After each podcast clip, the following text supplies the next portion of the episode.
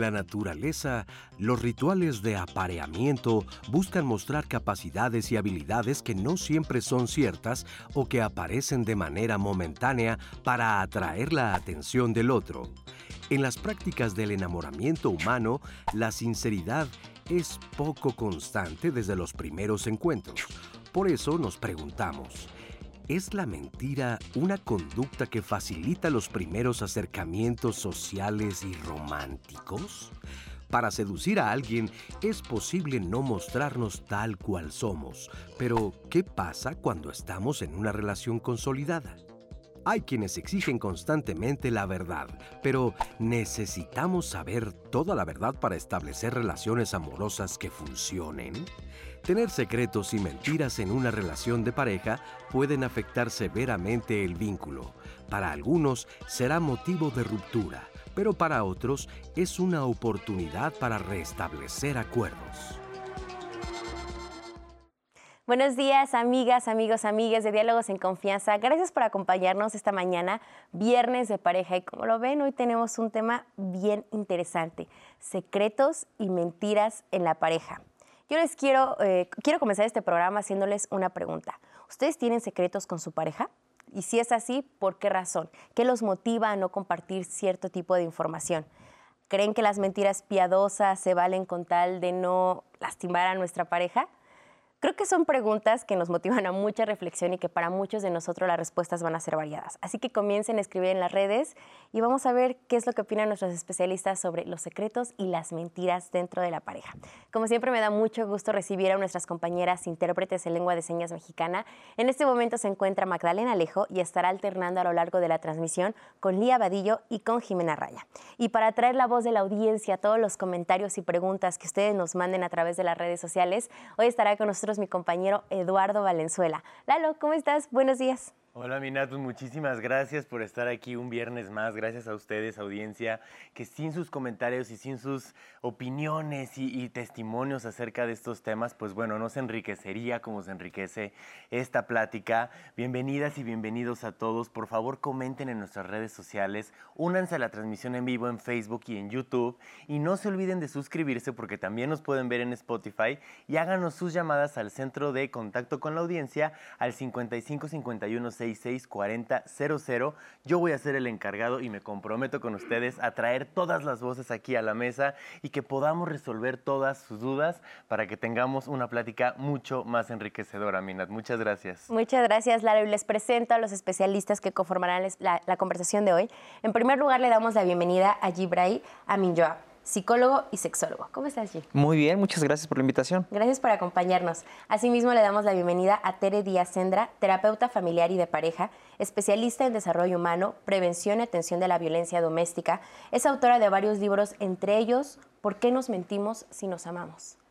¿Cuál es la respuesta a esa pregunta? a eso vamos, a eso, vamos. Buenos días. Y finalmente le damos la bienvenida a Guadalupe Julián Chávez. Ella es licenciada en psicología y maestra en estudios de la mujer de la UAM Xochimilco. Tiene experiencia en atención y prevención de violencia, conocimiento en sexualidad, género, atención psicológica a mujeres en situación de violencia, coordinación de grupos de reflexión sobre VIH y violencia de género. Guadalupe, bienvenida. Muchas gracias por la invitación. Un gusto. Y miren, para comenzar yo creo que hay que definir qué es lo que entendemos por mentiras y secretos cuando estamos dentro de una pareja. ¿tú qué opinas? Fíjate que es curioso porque a veces nos han vendido la idea de que tenemos que ser totalmente transparentes, de que la verdad es lo más importante. Sin embargo, si yo les pregunto aquí a ustedes y a todo el estudio, en esta última semana, ¿cuántas veces han mentido?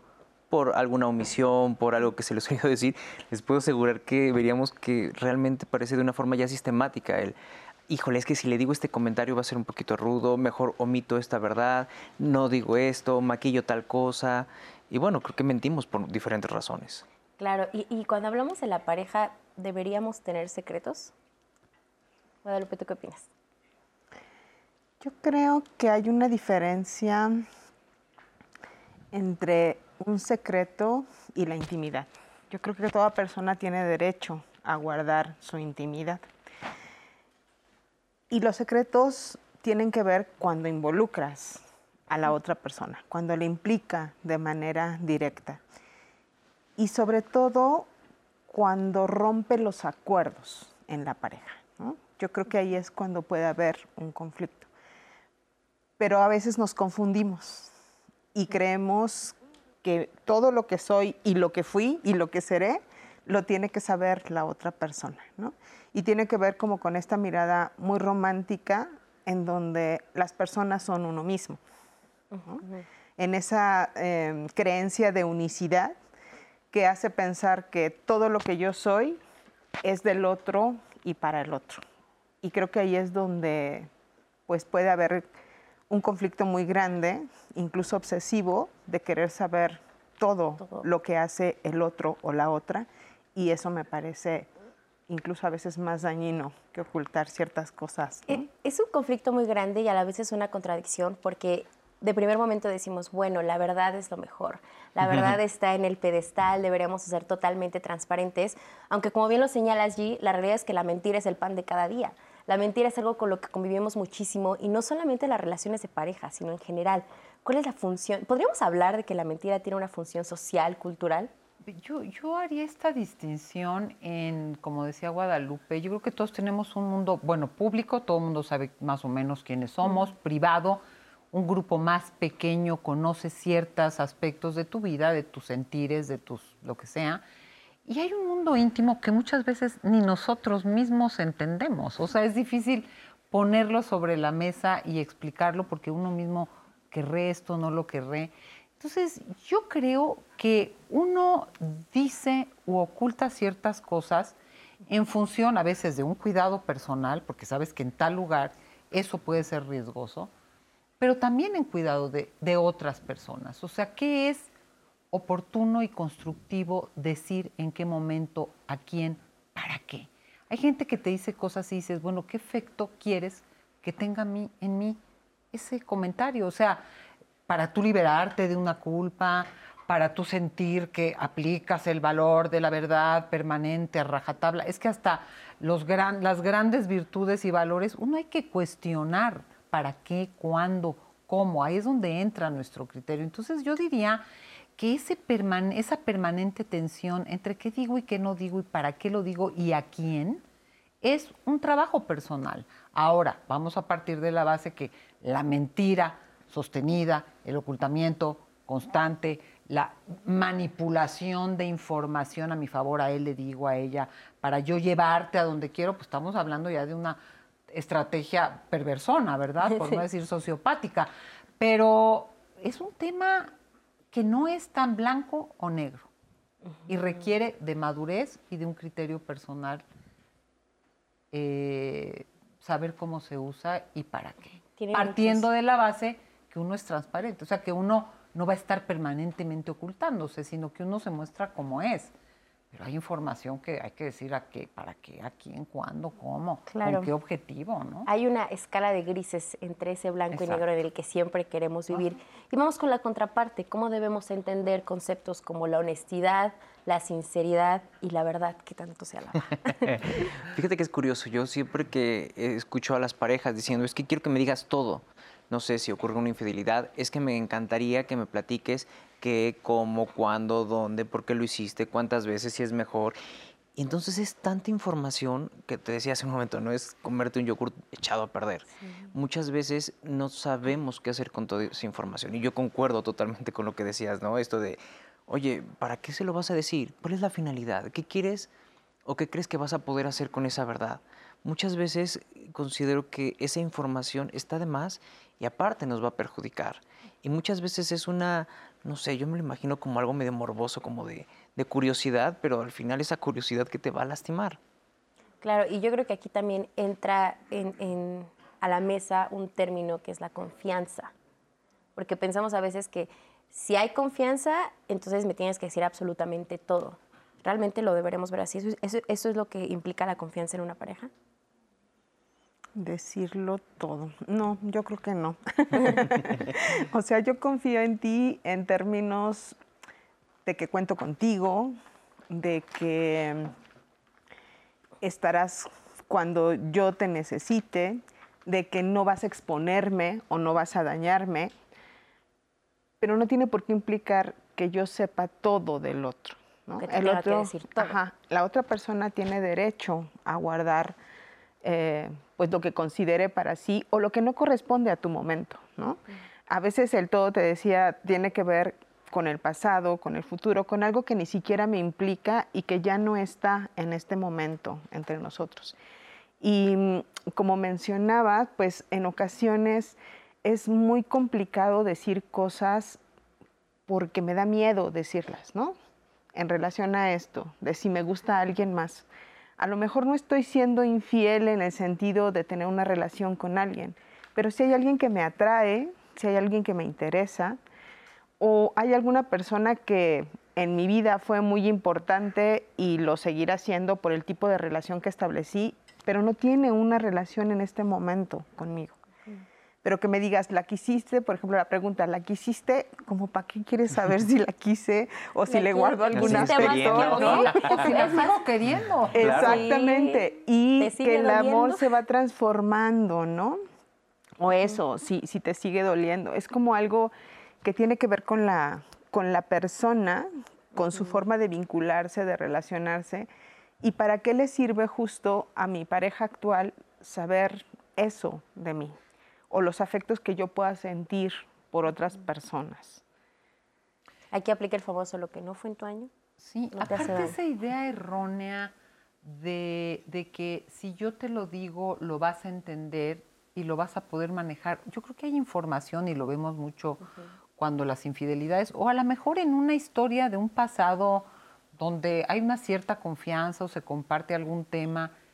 Y una cosa es saber, y volviendo a la confianza, como decía Guadalupe, una cosa es saber que puedo soltarme en ti porque tú sabrás que es oportuno, constructivo, compartir, cuando hay una información que realmente necesito saber porque me implica en ciertas situaciones y el no tenerla me pone en una desventaja importante para las decisiones que voy a tomar. Pero de entrada yo pienso que tú tienes la habilidad de considerarme y cuidarme como yo lo tengo contigo, ¿no?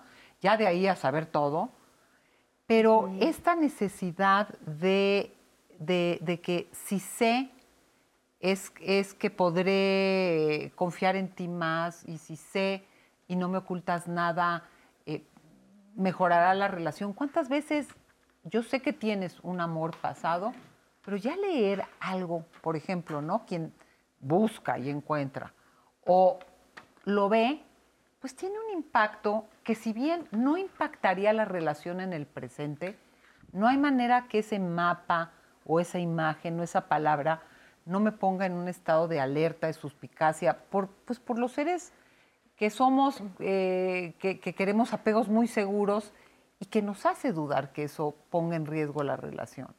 Qué afán de leer, ver o entender cosas que como tú dices, ¿no? Como hemos dicho, son parte de su intimidad, son parte de su historia y confío en que cuando haya algo que yo tenga que saber o altere nuestro presente, pues se plantará con honestidad, hablando de honestidad, a decir, esto se acabó o necesito un tiempo, hasta cuando necesitan tiempo, ¿a qué necesidad de explicar? Es que fíjate que el vecino me gusta y yo no quiero y necesito tiempo para ver si...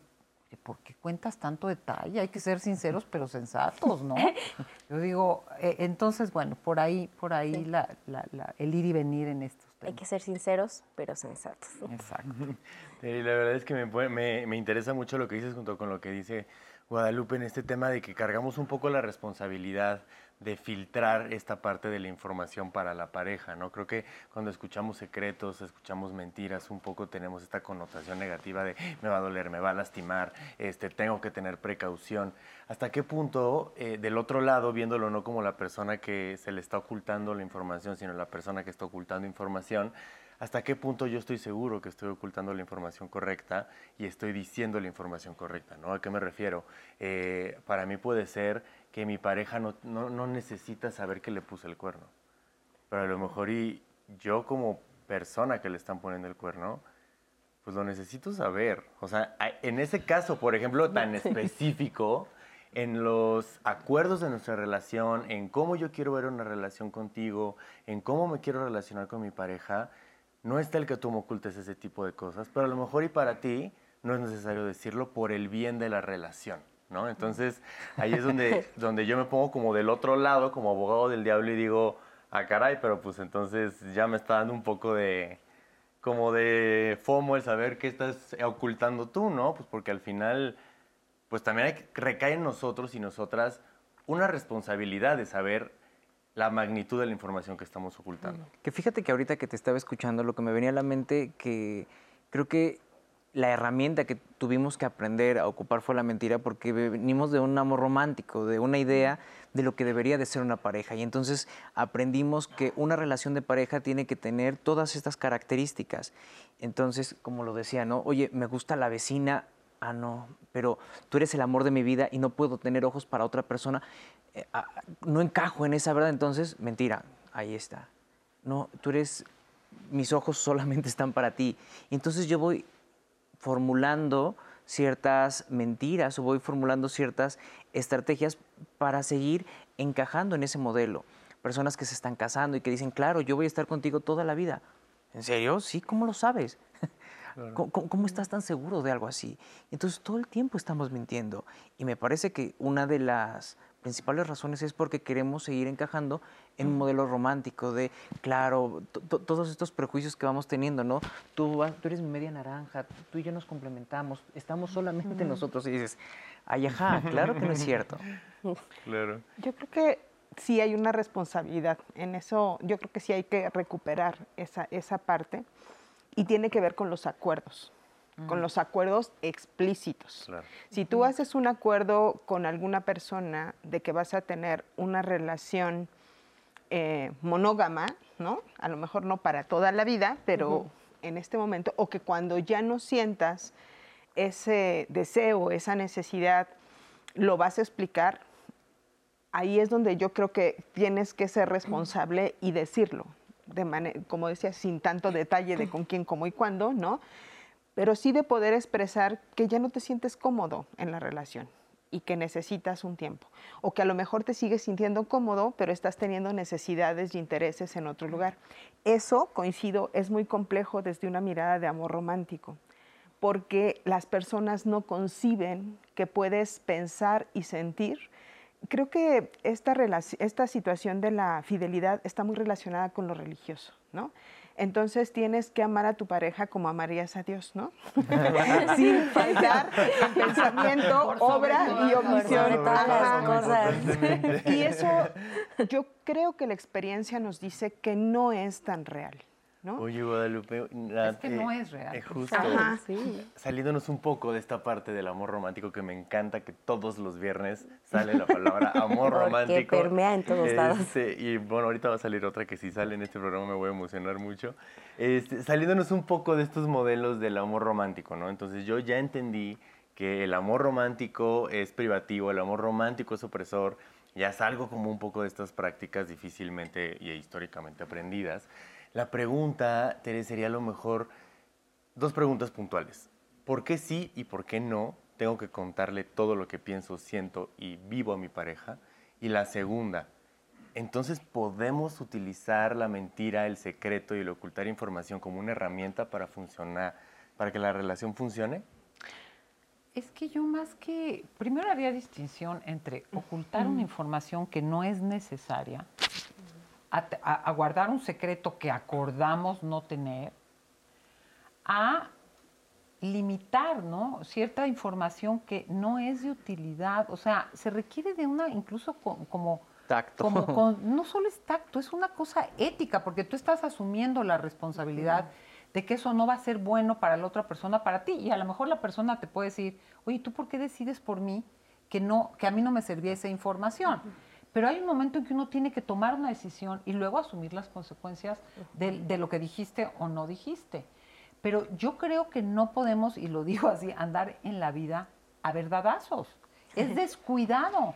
O sea, es descuidado, está fuera del lugar. Uno no lo hace con los hijos, no lo hace en el trabajo, no lo hace, porque hay que usar la información, y vuelvo a usar las palabras, oportunas, constructivas y necesarias para ese para, que eso funcione, no estratégicamente a mi favor para tener una carta bajo la manga, a ver cuándo te la saco. Para tener el poder. O para poder manipular situaciones, si no es realmente, por eso hablo de la ética, en una conciencia de que esto es bueno, correcto, saludable para nosotros y para nuestra relación, de que me puedo equivocar y decir, pues sí, a lo mejor debí de haberlo dicho, o para qué lo dije, pues todos patinamos, pero esa es la conciencia desde el principio, ¿no? Yo busco el bien tuyo, el nuestro, y, usaré lo que sea necesario y ocultaré o no pondré sobre la mesa todo el día lo que no es necesario, porque luego en estas ideas se cuentan cada cosa, luego después de tener maravillosos orgasmos, vienen las sinceridades, dices, híjole, mano, qué afán de en ese volamiento contarse cosas que, que, dejan una huella y luego te, te alejan en vez de favorecer. Pero se requiere una madurez también para saber que no se necesita saber todo para tener una buena relación. O sea, quien quiere saberlo todo y, que, y, déjame entrar a tu cuenta y no tenemos eh, secretos en nuestras redes sociales, ya como una necesidad, pues ya habla de entrada de una gran inseguridad, ¿no? Ya habla de entrada y, de, algo que no es constructivo para ninguno de los dos. Pues primero siéntete seguro y luego aviéntate una relación, ¿no? Justo por eso preguntamos en las redes sociales nuestra audiencia qué opinaba, si hay que contarle toda a nuestra pareja y esto fue lo que nos contestaron. Al preguntar en nuestras redes sociales, para tener una buena relación de pareja, ¿es necesario contarle todo lo que hacemos o pensamos? Francisco Vera. Hay cosas que definitivamente se deben platicar y son las cosas que cada individuo considera fundamentales para una buena relación.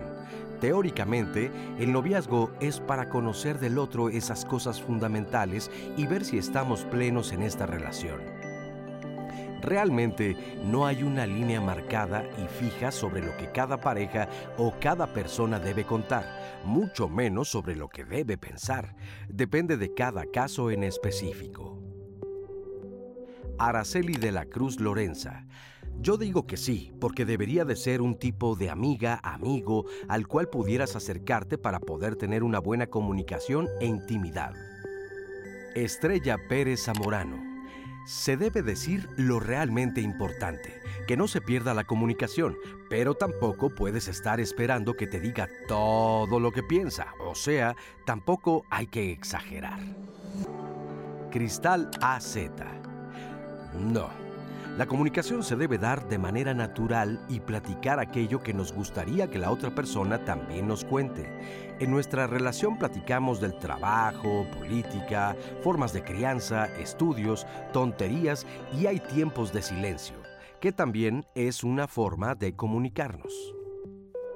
Liscat.coco Pienso que no es necesario pero saber que puedes tener la confianza absoluta si quisieras hacerlo, eso sí es básico. Gisela González. La totalidad está reservada y es exclusiva para sí misma.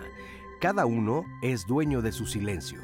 Tener muy buena comunicación con la pareja no implica dejar de ser dueña de tu silencio. Patti Pérez Guillén. No, no es necesario. Y el no hacerlo no significa que no le tengas confianza o que le escondas algo. Muchas gracias a todos por sus comentarios y creo que hay ideas muy interesantes que vamos a empezar a desmenuzar y analizar. Y vamos a complementar esto que veíamos en la cápsula con lo que ya nos está comentando la audiencia ahorita, Lalo. Inas, muchas gracias. Pues ahí les va, especialistas, para que comentemos un poco. Cristal nos dice, desde Tijuana, saludos Cristal hasta Tijuana, todos tenemos derecho a la intimidad, pero eso no significa que no seas honesta o que confías en tu pareja. Ahí hay que poner sobre la tema un poco, Cristal, el tema de la individualidad en la pareja y qué información es mía y es individual. Odette nos dice, uno conoce a su pareja y sabe qué le, qué le puede decir y qué no, por el bien de ambos. Era justo lo que platicábamos, ¿no? Quaker nos dice, en esta es una traición, algo que nos lastima mucho al darnos cuenta de vivir en un mundo falso. Cuando se revelan algunas mentiras, me imagino que se refiere Quaker. Odette dice, no es tanto mentira, sino recato, yo creo. Vamos a analizar cuáles son esas situaciones.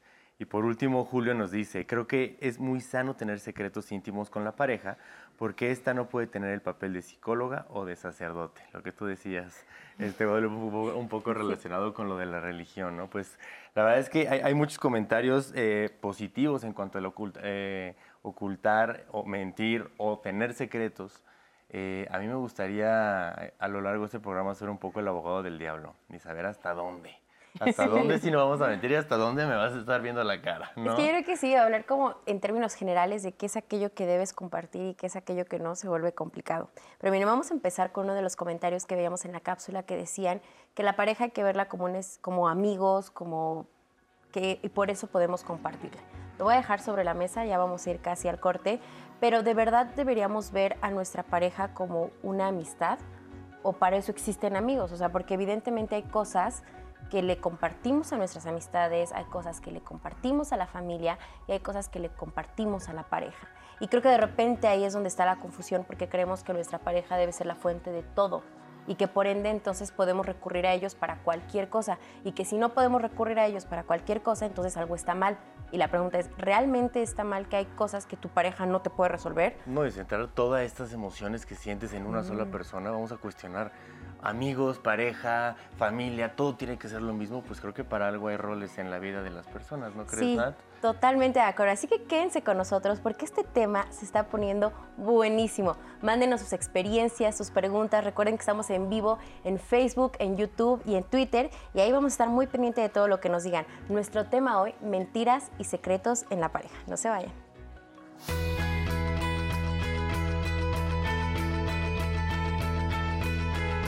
Todos mentimos y lo hacemos por tres causas. Para proteger nuestra intimidad, para tener una ventaja sobre el otro y como un medio de interacción social. Gracias por continuar con nosotros aquí en Diálogos en Confianza. Nuestro tema hoy, secretos y mentiras en la pareja. Y antes de ir a la pausa, veíamos una cápsula en la que leíamos los comentarios de las redes sociales que nos mandaba la audiencia.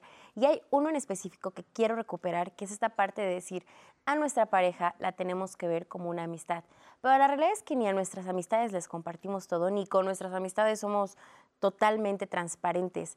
Tere, ¿podríamos hablar? Em, la primera pregunta, deberíamos ver a la pareja como una amistad y la otra.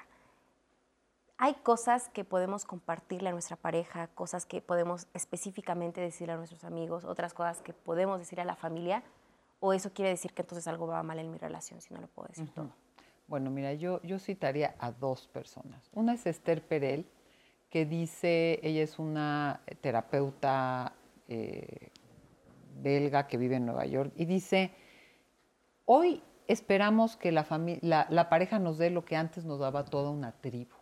Entonces queremos que nuestra pareja sea nuestro mejor amigo, pero un gran amante, pero, pero nuestro proveedor, pero juguemos tenis, pero excelentes padres, pero etcétera, etcétera, etcétera. Y antes esas funciones se, separaban con la comunidad, porque vivíamos mucho más en comunidad y ahora se espera todo de una persona. Entonces, sobrecargado, para empezar. Y por otro lado, ubico a este eh, investigador que se llama Robert Sternberg, que habla mm. de tres aspectos que en general conjugan las parejas que, la pasan bien. Y es el compromiso, esta cosa de, a ver, nos vamos a, a, saber que contamos el uno con el otro y habla momentos de aridez. La pasión, la parte erótica, que implica pues ese intercambio que no tienes con los amigos. Y si se te antoja el amigo, pues te cuidas un poquito, ¿verdad? Porque ya dijimos que nos puede antojar pero que no haces este juego erótico, este juego eh, eh, de, atracción. Y la intimidad, que es algo que compartes con las amistades en general, aunque hay amigos para viajar, amigos para el chisme, amigos para el café, pero en general hay una intimidad, entonces no es que sea tu mejor amigo, pero hay confianza, hay respeto, hay posibilidades de, de apoyo, ¿no? Hay intercambios donde te develas, te muestras, o sea, el mostrarse nos vulnera, el que el otro sepa algo de mí, que me vea bajoneado, que sepa que le estoy pasando mal, que traigo mis traumillas de infancia, no es que tenga que saber todo, pero sí hay una parte de intimidad que incluye la vida amistosa. No es que todo lo tengamos que tener en las mismas. Hay, hay, parejas que prefieren poca intimidad, no se cuentan mucho, pero una pasión y un compromiso. Aquí estoy y somos una pareja explosiva, ¿no? Etcétera, etcétera. De ahí salen combinaciones. Entonces te respondo. No podemos sobrecargar a la pareja porque ni nuestros papás, si tuvimos suerte de que fueran más o menos buenos dadores de, nutrimento, nos dieron todo, pues una pareja, la sobrecargas, truenas a la pareja o se hace aburridísima, ¿entiendes? Todo lo tengo contigo y todo lo tendrás conmigo. Pero yo creo que una dosis de confianza, de amistad, porque al paso del tiempo se modifican muchas cosas, la pasión no es que desaparezca, el erotismo siempre, siempre está de distintas formas, pero esa ebullición y yo creo que ese bienestar, confiar, contar, apoyarte, poder debatir algunos temas, respetarte, que es algo de una buena amistad, está dentro de la, de la, de la pareja. Sin embargo, pues hay cosas que haces con unos amigos y hay cosas que haces con otros y no excluye una buena relación de intimidad con tu pareja a tener amigos muy particulares para ciertas otras cosas que ni las tienes con la pareja. Claro, no creer que la pareja nos venga a dar lo que nos da toda una tribu ah, a lo largo de nuestra vida. Porque aparte del riesgo que implica de que entonces si tú eres mi, o sea, eres mi proveedor de absolutamente todo, ¿qué va a pasar el día que no estés? No, no me dejarán mentir los colegas que hay parejas, que hay personas que llegan en un truene, descuidaron a la familia, no les hablaron a los amigos, eh, eh, eh, el, trabajo, lo, o sea, dices, todo, todo dejaste de lado por, una persona. Era tu todo. Era tu todo y cuando se fue te quedaste en la nada. Cuesta, ¿no? Y luego unos resentimientos y unos dramas. Vamos a ver ahora el testimonio de una mujer que justamente nos cuenta los mentiras, las mentiras, los secretos que tuvo en su relación de pareja y cómo sobrellevó esta situación ella. Tengo 30 años. Esta relación duró un aproximado de dos años y medio y con mi esposo eh, normalmente sigo, pero pues de hecho hay un divorcio en proceso, ¿no? Por las consecuencias que tuvieron eh, el hecho de haber mentido o guardarle el secreto de haberle sido infiel, por así decirlo. Era un secreto hasta el punto en que él me apoyaba eh, emocionalmente eh, siempre estuvo ahí, mientras que mi esposo realmente no estaba ahí. Llegó a ser mentira cuando eh, yo creo que en el momento que él se dio cuenta, yo lo negaba, siendo que sí era verdad.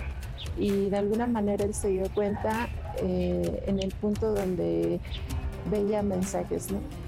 Y realmente eso fue un problema para tanto para él como para mí, el hecho de no decidir qué íbamos a hacer dentro de la relación como pareja, ¿no? Realmente no teníamos ningún compromiso, más sin embargo él tenía muchos problemas en cuestión de estar solo, no le gusta estar solo y de, de antemano eh, quiso seguir con la relación eh, a pesar de todos los problemas.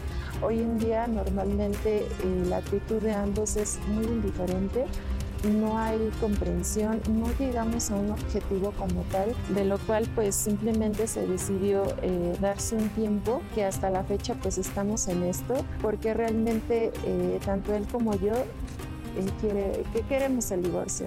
Él sí se enteró de, de, esta parte de la infidelidad y de ahí sus, sus actitudes fueron un poco hostiles eh, hubo un momento en que me llegó a, ponerme en la esquina en una pared con su brazo. Yo entiendo esa parte que él estaba lastimado, yo lo lastimé. Realmente sí puedo comprender la magnitud que yo, que yo causé dentro de la relación. Yo me tuve que haber alejado de él y la cuestión fue que él sabía eh, esta parte y quiso seguir con esto pensando que, que íbamos a tener a lo mejor una vida diferente. Eh, hoy puedo decir que yo aprendí que decir no es mucho mejor que seguir una, una farsa de mentiras eh, tapando una sobre otra.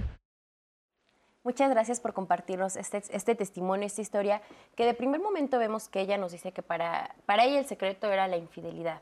Pero me gustaría ver más allá, porque estamos viendo una relación en la que no hay dos componentes que tú nos mencionabas, Tere, que es el compromiso y la intimidad, ¿no? Ella misma lo dice, pues cada quien estaba por su lado, decíamos que lo íbamos a intentar, pero pues al final de cuentas estamos en proceso de divorcio.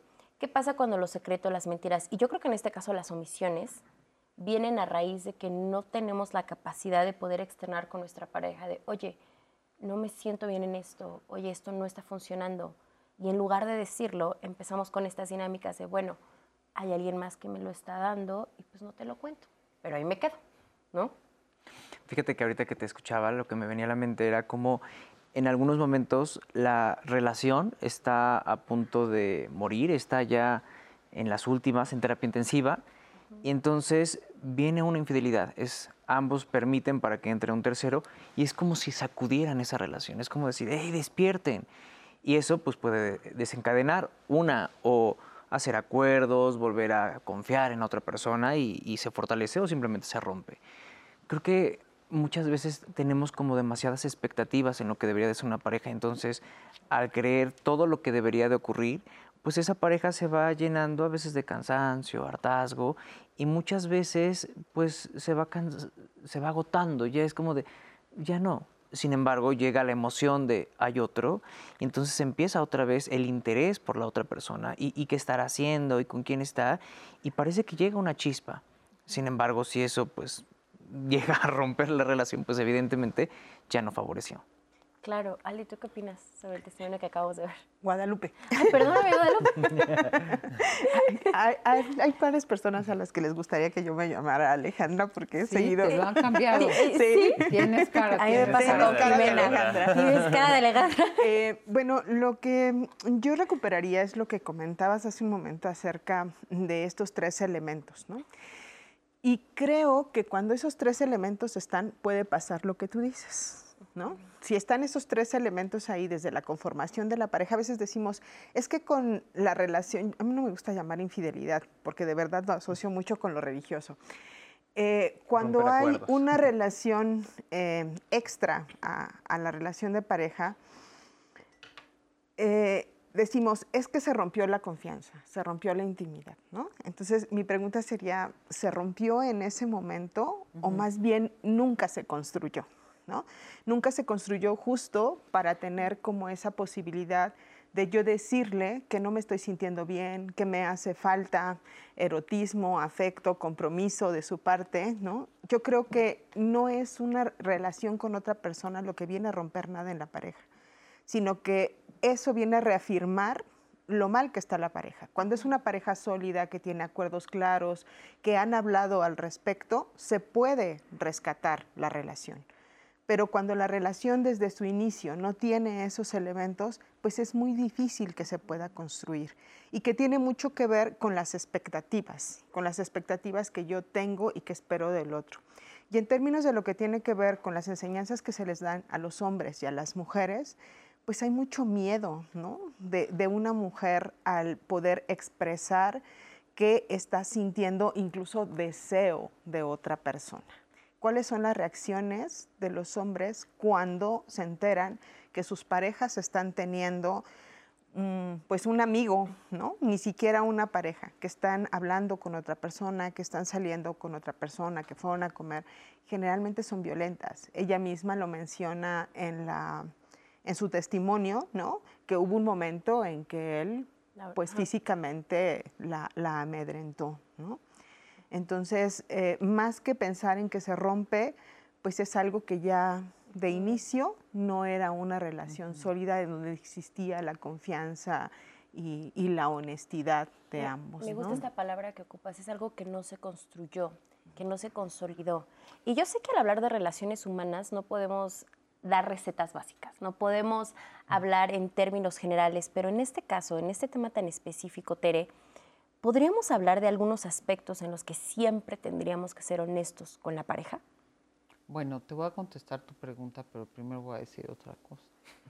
yo, siguiendo a Guadalupe, yo creo que hay muchas conductas que a lo que, los a lo, lo que a los hombres se les condona, a las mujeres se les condena. O sea, siempre es medido de una manera Y a lo mejor ahí viene también lo, lo, lo judeocristiano, ¿no? Pero una mujer que todavía oyes decir a personas, es que este es para divertirnos y esta sí es para un compromiso, o sea, de entrada y la, con la que te vas a divertir, Y cómo la tratas. Totalmente se escucha Eh, to- todavía. Todo sí. eso, ¿no? Entonces, bueno, eh, y, y creo que las, las, los, cuando se cuela un tercero, por no usar la palabra infidelidad, cuando se cuela un tercero, eh, a veces tiene que ver con que la relación ya estaba de salida y es la, como no podíamos terminar, sabes que ella aquí se rompió una taza y, y cada quien ya se acabó. O también a veces hay situaciones muy personales, ¿no? De tareas pendientes, de amores que se, se truncaron de una forma. Y, y- yo he trabajado con parejas que, o con personas que, que entran en este dilema y están bien en la relación, pero les viene a mover el tapete. Que claro, a lo mejor la relación estaba algo frágil para que se pudiera colar esto, pero que realmente era una tarea pendiente. Y claro, las infinidad de relaciones en que se va desgastando, genuinamente agotando la relación en esa idea del amor verdadero es eterno y, y pues o, o se están echando bajo el tapete los problemas y, y- y, bueno, ya cabe eso, ¿no? Entra un tercero. Pero vuélveme a decir tu pregunta. Sí, o sea, si podemos hablar que hay ciertos aspectos que en términos generales, por ponerlo así, siempre deberíamos ser honestos con la pareja. Bueno, primero, yo creo que sí hay verdades e información que alteraría la vida de la pareja, ¿no? Yo conozco parejas que llegan y te dicen, sí tenía un hijo, ¿no? Y está mandando dinero y, y nunca me dijo que había un hijo. O, o hay- pero hay, para mí haría la distinción de que hay mentiras que son verdaderos abusos. O sea, verdaderos abusos en donde yo oculto algo porque si tú lo supieras, o no querrías estar conmigo o me dejarías. ¿no? Entonces, o, tan abuso de que creo que tú, pues a ti qué te importa si en otra vida yo tuve tres hijos y por ahí están, que, no, oye, ese juicio de porque a ti qué te importa es como cero empatía. Entonces, yo diría que hay mentiras con las que yo tengo una información a mi favor, en las que te considero inferior o que te importa y te excluyo de entrada de una decisión y de una información que tiene un impacto en tu vida en términos sociales, emocionales, económicos y demás. Entonces, eso me parece que es inadmisible. Un termómetro podría ser esto, o sea, si esta información que estoy ocultando puede trascender en la pareja al grado de que haga que terminemos o que tú me dejes, o sea, podría ser como una buena forma en la que tú dices, ¿qué es lo que sí debo compartir? Fíjate que yo lo como no?". lo vería es también con el cuidado de la relación, no solamente de la otra persona. ¿Qué tanto puede sostener esa relación? Hay cosas que considero totalmente que es importante. Por ejemplo, uno me parece a mí que sería la voluntad. ¿Qué tanto quiero continuar contigo? Tal vez sí hay muchas expectativas de viajes, de casarnos, pero ya no te amo, pero ya no te quiero. Me parece que es fundamental decir, oye, la verdad es que se acabó, ya, ya no lo siento. Porque si no, aguantarme por el que dirán, eso se me hace terrible. Considero también que las personas deberíamos de tener como esta empatía, esta calidez con la otra persona. A, a veces yo ocupo más el sincericidio, que decimos las cosas de una forma tan cruel, tan gacha, que se me hace horrible. Si, oye, métele un poco de empatía. O sea, está bien que digas algo directo, está bien que digas que tengamos conversaciones incómodas. Creo que eso fortalece y favorece en las relaciones. No, no seas cruel. Pero no seas cabrón, o sea, échale tantita, eh, me gusta como la palabra lubricante, como lubricar eso que voy a decir, porque sé que es áspero, sé que va a doler. Y entonces cuando yo logro transmitirle a la otra persona, oye, nada más hazlo amable, hazlo lindo, hazlo tierno, hazlo amoroso, ya no duele tanto. Y es como, ok, ya podemos llegar a digerirlo más. Se recibe la información de manera más amable. Yo decía hace un rato algo que te implica directamente y me vino ahorita a la mente inmediatamente las mujeres con VIH con las que he trabajado. Ay, justo ¿no? eso. Entonces, ¿qué yo no puedo dejar de decir? Pues eso, que tuve una Intereses. relación eh, desprotegida, ¿no? Porque eso te puede implicar. Muchas de esas mujeres se enteran que viven con VIH desde Sí. hace muchos años, que su pareja está muriendo de VIH justo en el momento en que muere, ¿no? Entonces, cuando te implica de manera directa, económicamente, Pone en riesgo tu en integridad salud, física, ajá, emocional, etcétera, Exacto. etcétera. Ahí es donde yo no puedo ocultar información porque le implica directamente. Oye, Vale, a la me- me, persona. me robaste justo el tema porque Siguiendo la pregunta de Nat, creo que esta parte de cuáles son ah, los no negociables, o sea, los que verdaderamente sí tienes que decir, temas de ITS que ponen en riesgo la salud de la otra persona, o sea, me parece, a mí, me parece injustificable que no lo digas. O sea, creo que eso es una de las cosas que, que no es una, no te dije la verdad, pero tampoco te dije mentiras. A ver, pone en riesgo, a lo mejor situaciones financieras, económicas que te pongan en riesgo también. O sea, no solamente tratemos eh, este tema como de, eh, vamos a ampliarlo un poco, les invito, a no solamente infidelidad, amor, sino tratados que van, no sé si más allá o van cerca del amor y todo esto, que ponen en riesgo justo mi integridad por tu responsabilidad. Tienes una ITS y no lo estás, no lo estás informando, eh, tienes una deuda impresionante y me estás poniendo como aval y entonces, no sé, o sea, cosas así que yo digo, pero esas no son ni mentiras ni ocultar la verdad, ahí estás haciéndolo con dolo, ¿no? Entonces creo que a partir de ahí... Tengo una demanda. Tengo una demanda, estoy en un riesgo legal. O, o, hasta otras cosas, Lalo, como por ejemplo, yo sé que no soy una persona monógama, porque en el amor romántico está la idea y la gente no puede hablar de eso porque hay quien, quien diría, no, pues si le digo que yo eh, eh, eh, no, no creo en la monogamia como un valor, pero sí creo en los compromisos y en los acuerdos de pareja. no todo el mundo lo entiende y tienes que pensar, a ver, ¿quién podría entender esto? Porque si yo ya entro en una relación que tú estás esperando que yo sea total, exclusivo sexualmente, y puedo ser fiel hablando de leal y todo, pero no soy exclusivo sexualmente y no voy a ponerte en riesgo. Y no te lo digo. No, me muero. Pues digo, pues búscate a alguien que o tengo, o, tengo distintas preferencias sexuales y no te lo digo. Pues es que son cosas que sí te van a alterar, van a brincar antes que después. o que cometí un delito Exacto. que pone en riesgo no solo a mí, sino pone en riesgo a la familia, y ahí, justo hay una vulnerabilidad eh, que, pues, o sea, que está en la, en la, otra parte y del cual yo no tengo control por, por mi bien, ¿no? Les invito, por favor, a ver el testimonio de Ana. Ana nos platica que terminó su relación eh, por mentiras y todas estas mentiras fueron alrededor de que se dio cuenta que su esposo, bueno, su pareja, era casado y nunca se lo dijo. Vamos a ver. No, bueno, quiero decir que huevos.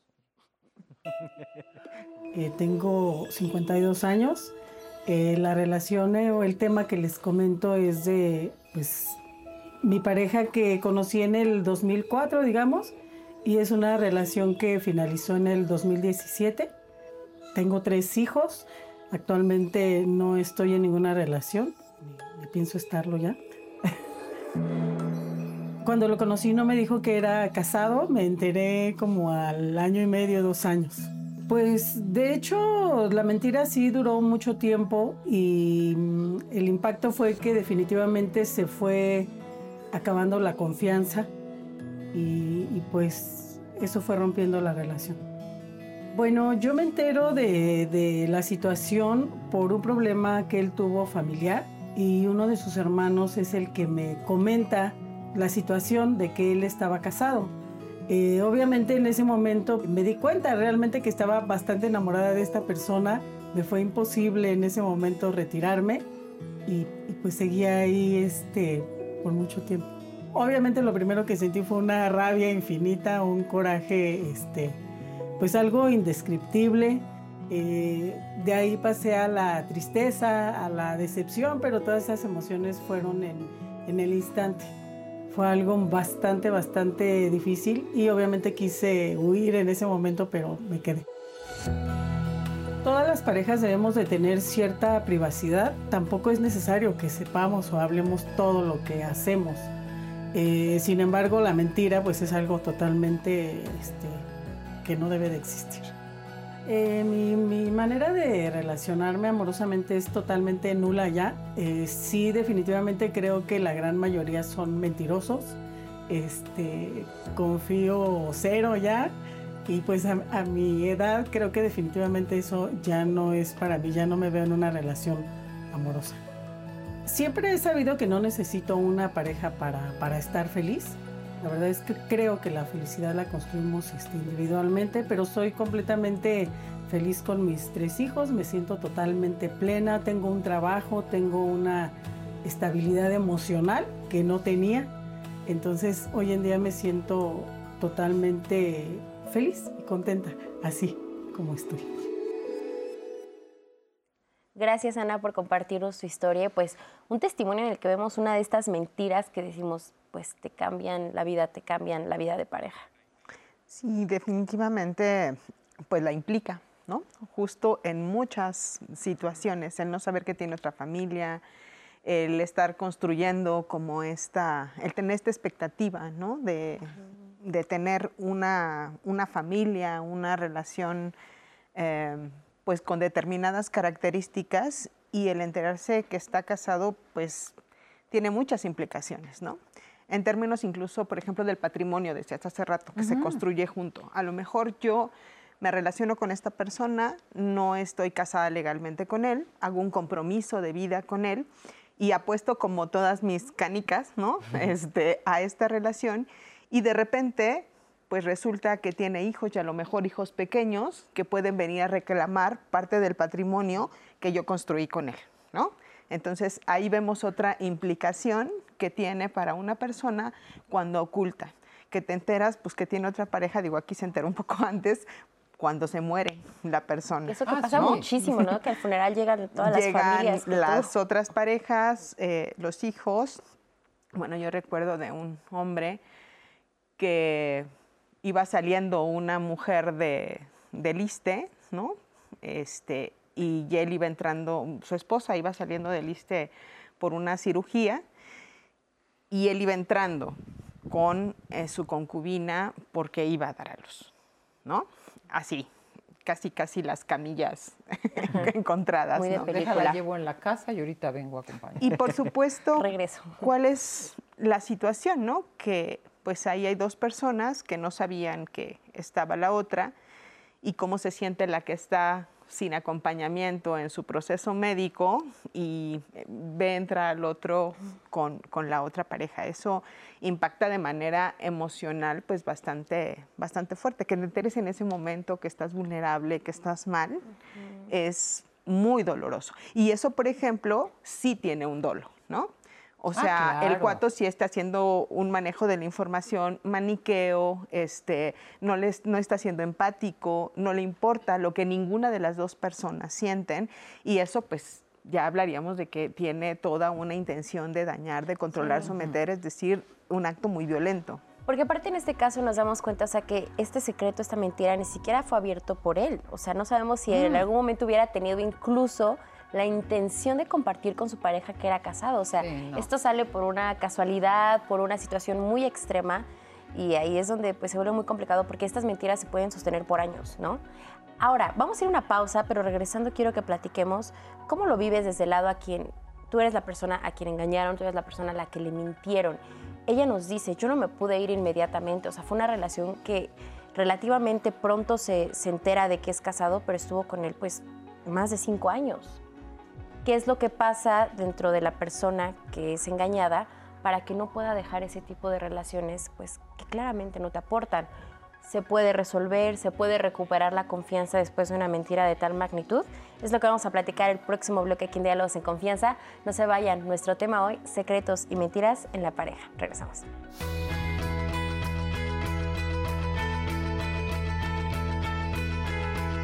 La confianza es un elemento imprescindible en las relaciones de pareja.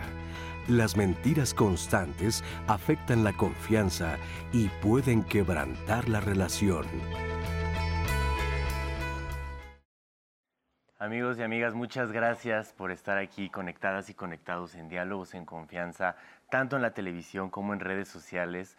Como ya vieron, la plática se está poniendo muy buena. Ha habido ya temas que hemos eh, respondido indirectamente con los comentarios que nos han hecho. Vamos a volver a traer sus comentarios a la mesa para que podamos platicar acerca de ellos. Así es que pongan mucha atención porque seguramente por ahí saldrá su caso y podrán tener una respuesta. Eh, pero antes que nada, y antes de continuar con el tema de hoy, quiero invitarles a que no se pierdan el tema de la próxima semana de viernes de pareja, no se lo pueden perder, es diversas formas de relación amorosa. No solamente existe la relación amorosa, amorosa, binaria, hablábamos un poco del amor romántico, ¿qué otras maneras me puedo relacionar con otras personas para llegar a acuerdos diferentes? Y bueno, si les parece, eh, vamos a leer algunos comentarios que van a enriquecer la plática. Por ejemplo, Paola Silva nos dice, todos mentimos alguna vez, sin embargo, hay mentiras o omisión de información que puede dañar a terceros y fracturar las relaciones con seres queridos. Justo lo que platicábamos, ¿no? Esta omisión de la información eh, importante, ¿no? Eh, que, que, no se debe omitir, ¿no? Tenemos un testimonio interesante que nos dice, mi ex esposo un día me confesó que llegó tarde a nuestra boda porque estaba planeando irse con su amigo. Sinceramente creo que ese tipo de secretos no se deberían ocultar.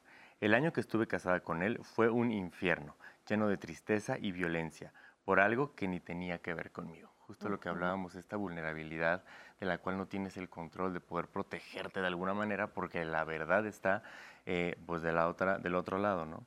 Carlos Reyes nos dice, hay parejas que a veces te piden que seas honesto, pero cuando se habla con honestidad no les gustan las formas, los tonos, los temas y nunca te dicen nada hasta que ya es tan grande la bola que se aplasta y obvio truena cualquier relación. ¿Cómo, es la manera de decir una verdad bonita? ¿Cómo es la manera de una verdad dolorosa que se tiene que mencionar, pero al mismo tiempo decirla de una buena manera? Janet nos dice, soy una persona felizmente divorciada. Yo estoy empezando una nueva relación y decidí hablar abiertamente de quién soy qué me gusta y también que estuve sexualmente con varias personas. Decidí hacerlo porque le sigo hablando a todas esas personas. No he quedado mal con ellas. Al principio le creaba inseguridad a mi nueva pareja, pero ya solo con el tiempo se ha dado cuenta y eso le hace, hace, que hace esta etapa en la que yo tenía una relación estable. Lo hice para que si alguien decide contarle algo y él ya está enterado que fue parte de mí, lo sepa de mi boca, ¿no? Entonces, también un poco esta verdad preventiva, podríamos decir. No sé, vamos a platicar de tu tema, Janet. Muchas gracias por compartirlo. Y bueno, saludos. Eh, un tema muy interesante, nos dice Aide. Eh, ella nunca le ha bloqueado el teléfono al esposo en más de 22 años y su relación ha funcionado muy bien. Nos, nos dice que es una relación pues digamos transparente. ¿Qué les parece? Todas estas opiniones las vamos a platicar. Antes eh, quiero invitarles a que vayamos a ver la entrevista con Miguel Ángel que nos hable un poco más acerca del tema. Es posible que nos demos cuenta cuando la persona miente. Y esto a través de la observación. Tenemos que observar mucho a la persona y conocerla para detectar ciertos movimientos y acciones que nos indican que algo no está haciéndose correctamente. Pero requerimos mucho de conocer a la persona. No es fácil, no es fácil identificar cuando una persona miente, porque hay muchos mensajes silenciosos y algunos verbales y físicos para darnos cuenta. Cuando es una persona a la cual acabamos de conocer, es muy complicado. Pero cuando vives con una persona, una pareja, un amigo, un familiar, sí nos damos cuenta que nos están mintiendo.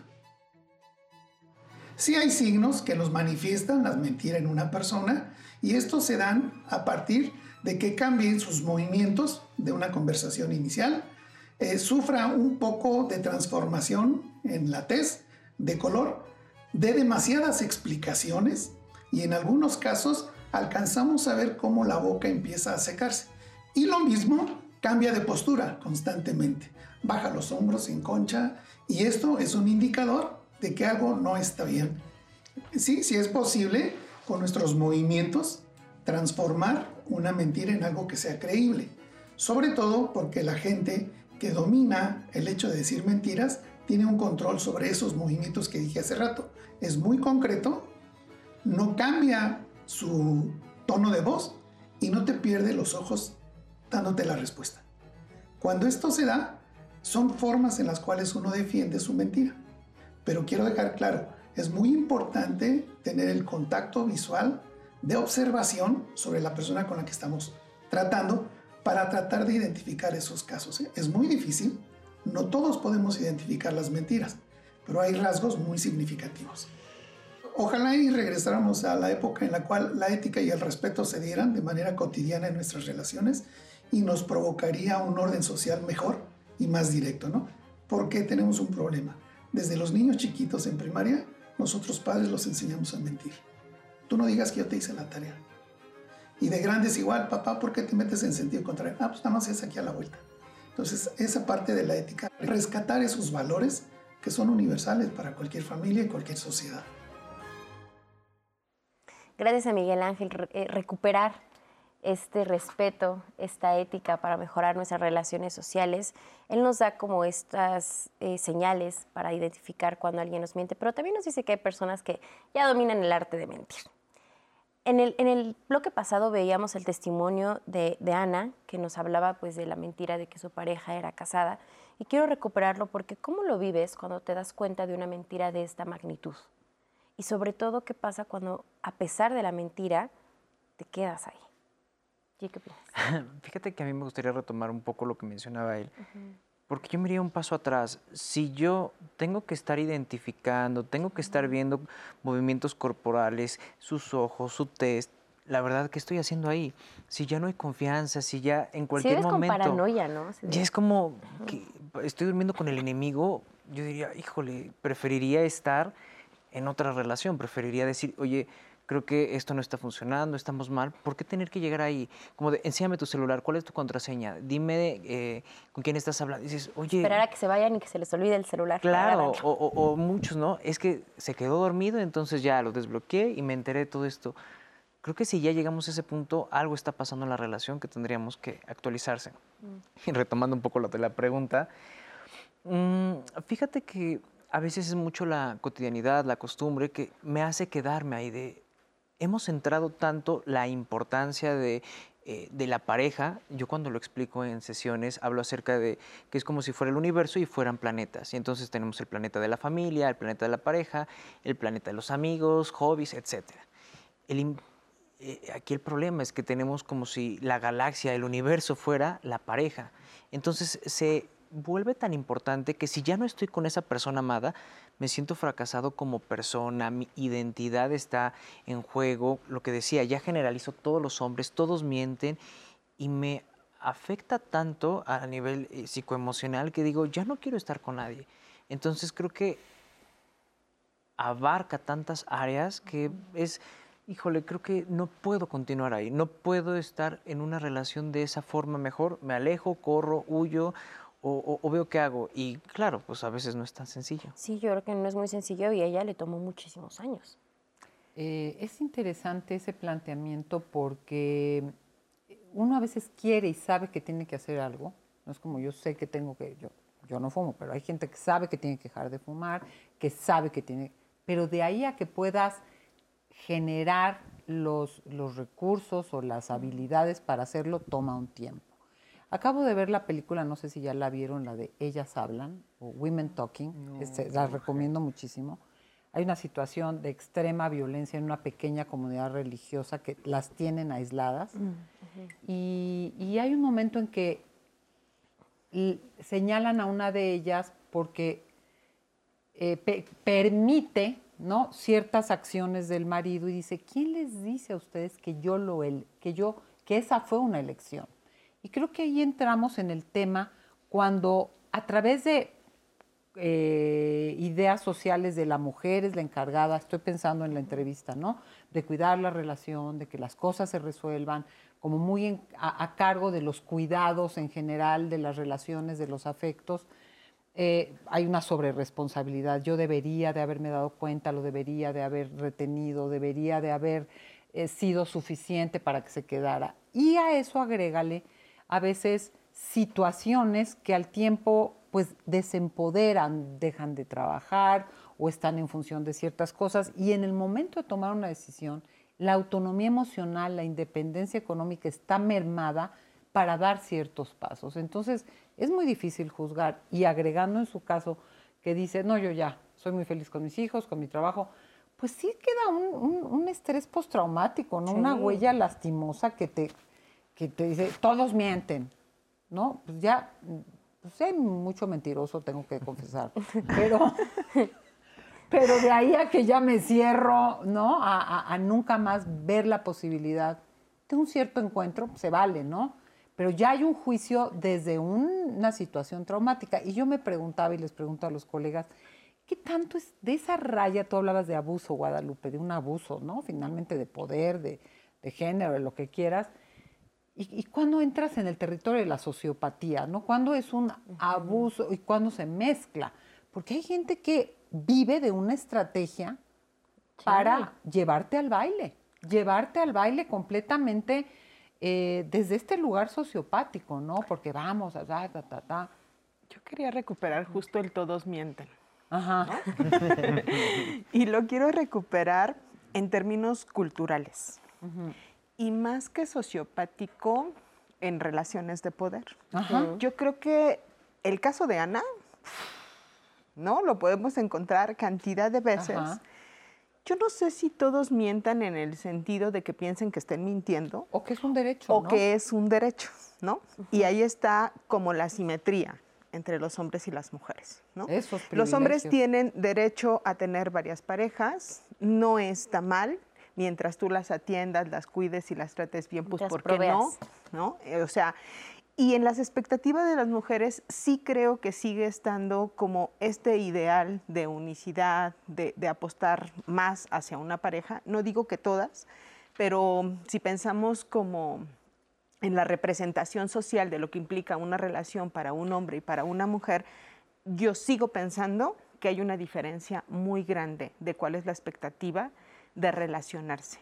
Para los hombres pareciera que es una necesidad tener varias parejas. Que es parte de su naturaleza. incluso, ¿no? Exactamente. A mí me Entonces, gusta la palabra de la pero sobre todo de su derecho. Yo creo Ajá. que en México, bueno, yo recuerdo que en las clases de sexualidad decían que en Veracruz, por ejemplo, es un estado en donde en algún momento era legalmente permitido que los hombres pudieran casarse dos veces, legalmente, ¿no? Cuando pensamos en sociedades eh, como las musulmanas, que tienen tres, cuatro, cinco esposas, nos espantamos. En México a lo mejor no se tienen en la misma casa, pues porque además no hay para mantenerlas, ¿verdad? Pero de que se pueden tener varias relaciones al mismo tiempo, dos, tres parejas con hijos, sin que los hombres se hagan cargo de eso, sí. Y que ellos piensen que están mintiendo que están cometiendo alguna violación, pues no, porque es algo que está permitido. El tradicional, ¿qué te ha faltado? Ajá, y en el caso de las mujeres, creo que sí les cuesta, como mucho trabajo, lo que ella decía, ¿no? Como poder recuperarse, pero además está la edad, ¿no? Ella menciona en algún momento 50 años. ¿Cuál es el valor que tenemos las mujeres a partir de la edad, del cuerpo, ¿no? Que no pierden los hombres. Ustedes miren, por ejemplo, hombres de 90 con mujeres de 30, ¿no? Hombres de 60 con mujeres de 30, porque pareciera que los hombres nunca pierden como ese estatus de ser hombres y si tienen dinero, más. Menos, sí. ¿Cuánto le va a tardar a una persona? Yo creo que depende mucho de sus recursos. ¿No? O sea, de los recursos personales, de los recursos sociales, de los recursos económicos, ¿no? Va a depender de eso.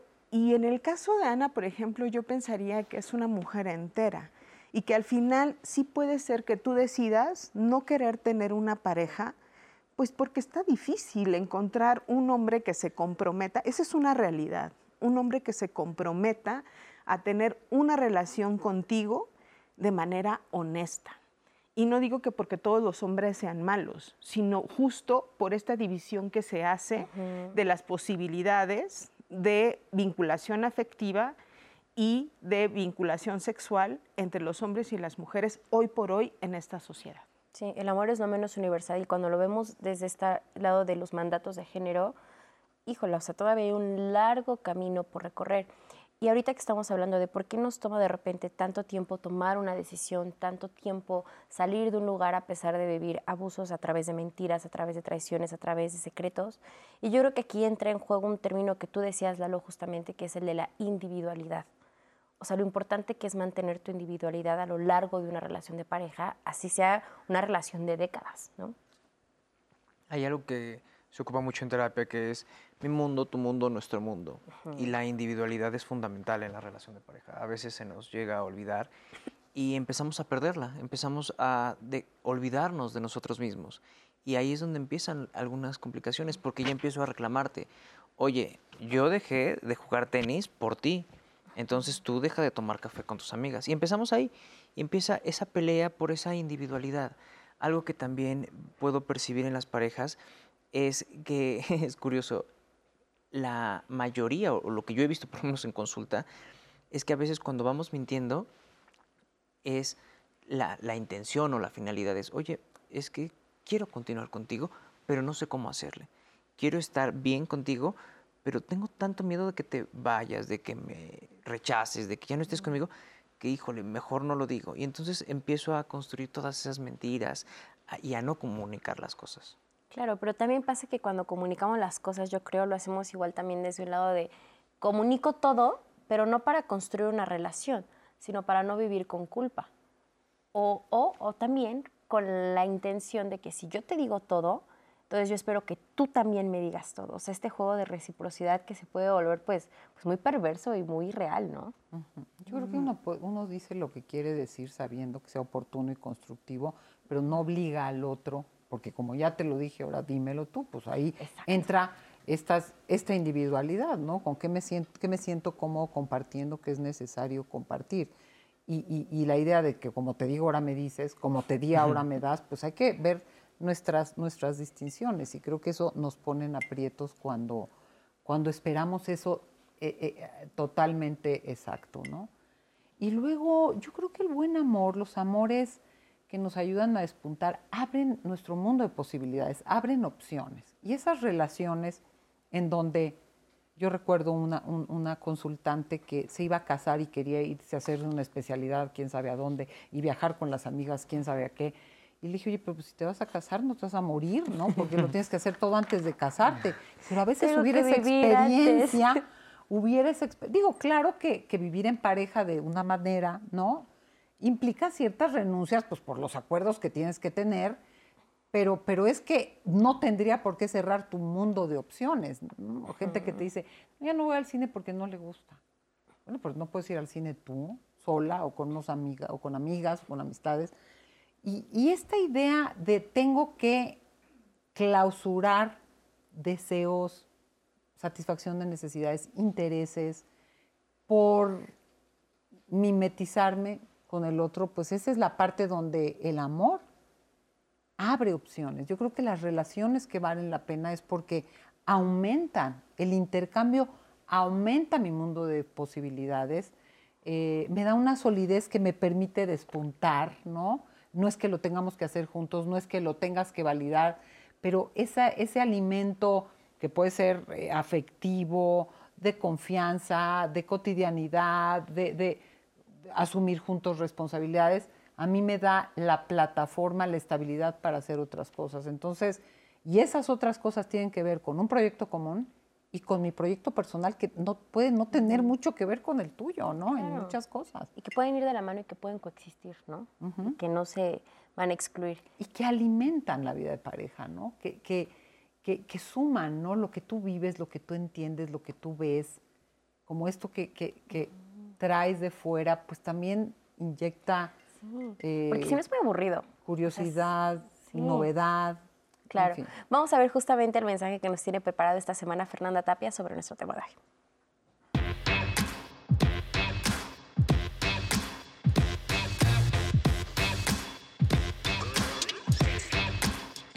Conocemos los límites de un país porque existen fronteras.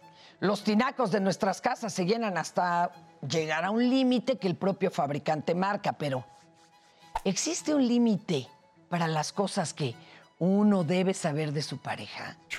Tenemos en serio que contarle todo y al decir todo quiero decir todo, todo, todito a nuestra pareja. Y si así lo hiciéramos, ¿qué pasa con lo mío? con mis asuntos. ¿Hasta dónde mi privacidad te afecta? ¿Y hasta dónde dejo de ser yo cuando comparto todo lo mío? Ay, que me disculpen los celosos y las tóxicas, pero todas y todos merecemos privacidad. De hecho, la Declaración Universal de los Derechos Humanos en su artículo 12 dice a la letra, nadie será objeto de injerencias arbitrarias en su vida privada su familia, su domicilio o su correspondencia, ni de ataques a su honra o a su reputación. Toda persona tiene derecho a la protección de la ley contra tales injerencias o ataques. ¿Saben qué? A este derecho nadie renuncia al casarse. Bueno, no es legal ni posible renunciar a un derecho. Entonces, ¿Cuál es la diferencia entre conservar la propia privacidad y guardarle un secreto a tu pareja? Deberíamos reflexionar acerca de los motivos que nos hacen mantener un secreto personal en medio de una relación. ¿A qué le tenemos miedo? ¿Qué puede suceder si la otra persona lo conoce? ¿Esto solo va a lastimarlo o le hace crecer? Guardar secretos culposos puede producir ansiedad, pero según algunos especialistas, no revelar ciertos secretos a la pareja es un comportamiento que demuestra el respeto a la individualidad de cada uno. Y esto hace que nos sintamos auténticos, independientes, libres. Otros expertos aseguran que la sinceridad absoluta tampoco equivale a tener confianza o llevar adelante una relación súper sana. Y es que no solo en el martirmonio, también en la vida real, ser completamente honestos requiere coraje y valentía. Esa valentía de ser auténticos y coraje y valentía del otro para escuchar verdades. Para finalizar, les pido que contesten honestamente. Aquí entre nos, ¿su celular está con clave de ser así? ¿Esa clave la conoce su pareja? ¿Por qué ponen la clave? ¿Porque guardan uno o varios secretos? ¿O por privacidad? ¿Quieres saberlo? Yo le diría la respuesta, pero ese es un secreto. Para Diálogos en Confianza, Fernanda Tapia. Muchas gracias, Fer Tapia, siempre alimentando la conversación. ¿Qué opinan? ¿Su celular tiene clave y por qué? Es una gran herramienta el celular de Ahí hay una bomba, pero bueno, vamos a hablar de los comentarios. ¿Qué te parece, Nat? Porque nos dice, por ejemplo, Maru, eh, no siempre es malo y no siempre es bueno. Todos tenemos algo que guardar y la confianza es de dos, debemos respetarnos. Y nos quedamos con esta pregunta de Ofelia que me parece muy interesante. ¿Qué señales de alertas debo tener cuando mi pareja miente o tiene secretos? Más cuando puede ser un pedófilo u otras parejas con conductas sexuales diferentes. ¿Algún tip? ¿Qué sucede? ¿Qué puede hacer para alternativas que se tienen en la actualidad? Y pues bueno, aquí seguimos con sus preguntas. Muchísimas gracias por estar conectados y conectadas. Y bueno. Oye, me encantó eso de cuáles son esas señales de alerta, porque yo me puedo pensar, estamos hablando de estas mentiras en grande, ¿no? De las infidelidades, de tener otras familias, de, no sé, de estar casados. Pero ¿qué pasa con esas mentiras cotidianas? O sea, ¿qué onda cuando mi pareja es. mienten cosas que uno dice son bien X, pero que empiezan a sembrar pues una semillita de desconfianza y empieza a lastimar la relación. No se vayan, regresamos.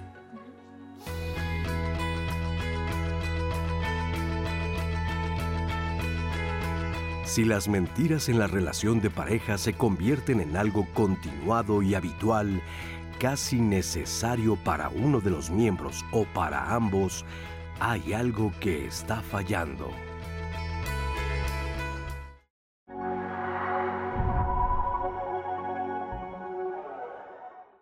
Yo creo que hay una diferencia entre un secreto y la intimidad. Yo creo que toda persona tiene derecho a guardar su intimidad. Y los secretos tienen que ver cuando involucras a la otra persona, cuando le implica de manera directa. Yo creo que uno dice u oculta ciertas cosas en función a veces de un cuidado personal, pero también en cuidado de, otras personas. O sea, ¿qué es oportuno y constructivo decir en qué momento, a quién, para qué? Yo confío en ti en términos de que cuento contigo, de que estarás cuando yo te necesite, de que no vas a exponerme o no vas a dañarme, pero no tiene por qué implicar que yo sepa todo del otro. Qué afán de leer, ver o entender cosas que como tú dices, ¿no? Como hemos dicho, son parte de su intimidad, son parte de su historia y confío en que cuando hay algo que yo tenga que saber o altere nuestro presente, pues se plantará con honestidad. Oye, me gusta la vecina, ah, no, pero tú eres el amor de mi vida y no puedo tener ojos para otra persona. Eh, ah, no encajo en esa verdad, entonces, mentira, ahí está. Entonces yo voy formulando ciertas mentiras o voy formulando ciertas estrategias para seguir encajando en ese modelo. Creo que tienes que ser responsable y decirlo, como decía, sin tanto detalle de con quién, cómo y cuándo, ¿no? pero sí de poder expresar que ya no te sientes cómodo en la relación o que a lo mejor te sigues sintiendo cómodo, pero estás teniendo necesidades y intereses en otro lugar. Eso, coincido, es muy complejo desde una mirada de amor romántico. ¿Qué tanto puede sostener esa relación? Hay cosas que considero totalmente que es importante. Por ejemplo, uno me parece a mí que sería la voluntad. ¿Qué tanto quiero continuar contigo? Tal vez sí hay muchas expectativas de viajes, de casarnos, pero ya no te amo, pero ya no te quiero me parece que es fundamental decir, oye, la verdad es que se acabó, ya, ya no lo siento, porque si no, aguantarme por el que dirán, eso se me hace terrible. La otra persona tiene derecho a guardar eh, pues lo que considere para sí o lo que no corresponde a tu momento.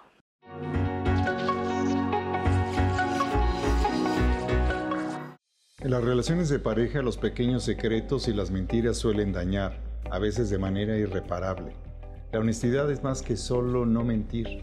El engaño incluye hacer declaraciones ambiguas, verdades a medias u omitir información. Entre los motivos más frecuentes para guardar secretos están el temor a comprometernos, evitar daño a otra persona, no estar seguros de la veracidad de la información, la tendencia a proteger nuestra privacidad. Las mentiras y los secretos tienen consecuencias. Bloquean la intimidad con una pareja que se basa en la confianza y autenticidad, o debería basarse en ella. Conduce a mentiras, encubrimiento y omisiones difíciles de recordar y cuando surge la verdad puede resultar más hiriente. Quien tiene el secreto se siente culpable o incómodo ante la persona engañada. La víctima de un engaño tiende a sentirse confundida, ansiosa, suspicaz, abandonada, frustrada, impotente con frecuencia necesita terapia para recuperarse de la pérdida de confianza y de las consecuencias de ella, entre ellas la ruptura. De las más de 50.500 atenciones psicológicas brindadas por el Consejo Ciudadano de la Capital Nacional entre el 2022 y este año, el 11% es por problemas de pareja y 3 de cada 4 son para mujeres.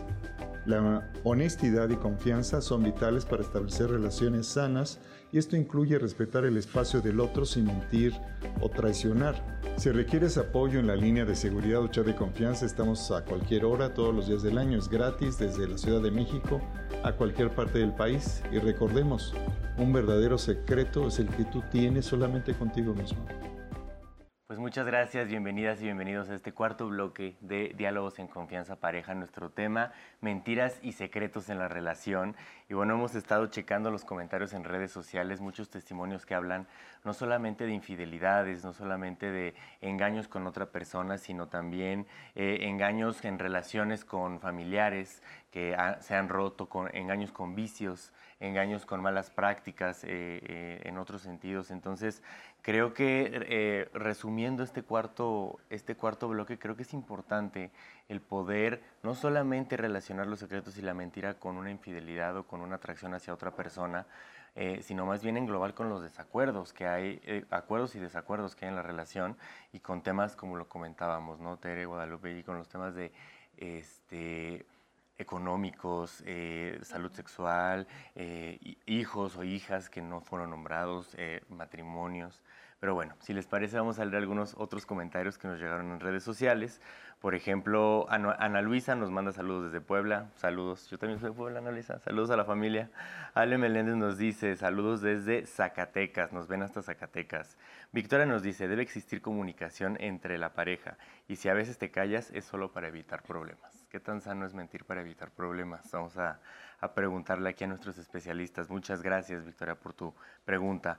Caro Díaz ha estado muy participativa. Caro, muchas gracias por tus participaciones. Nos dice, lo que sucede es que aquello que es común lo normalizamos y en nuestra cultura normalizar muchas veces nos lleva a un estado de pareja que puede llegar a ser patológico.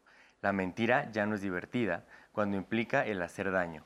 Jamás hagamos lo que no nos gustaría que nos hicieran. Eso también es importante, los temas patológicos que ya platicábamos, ¿no?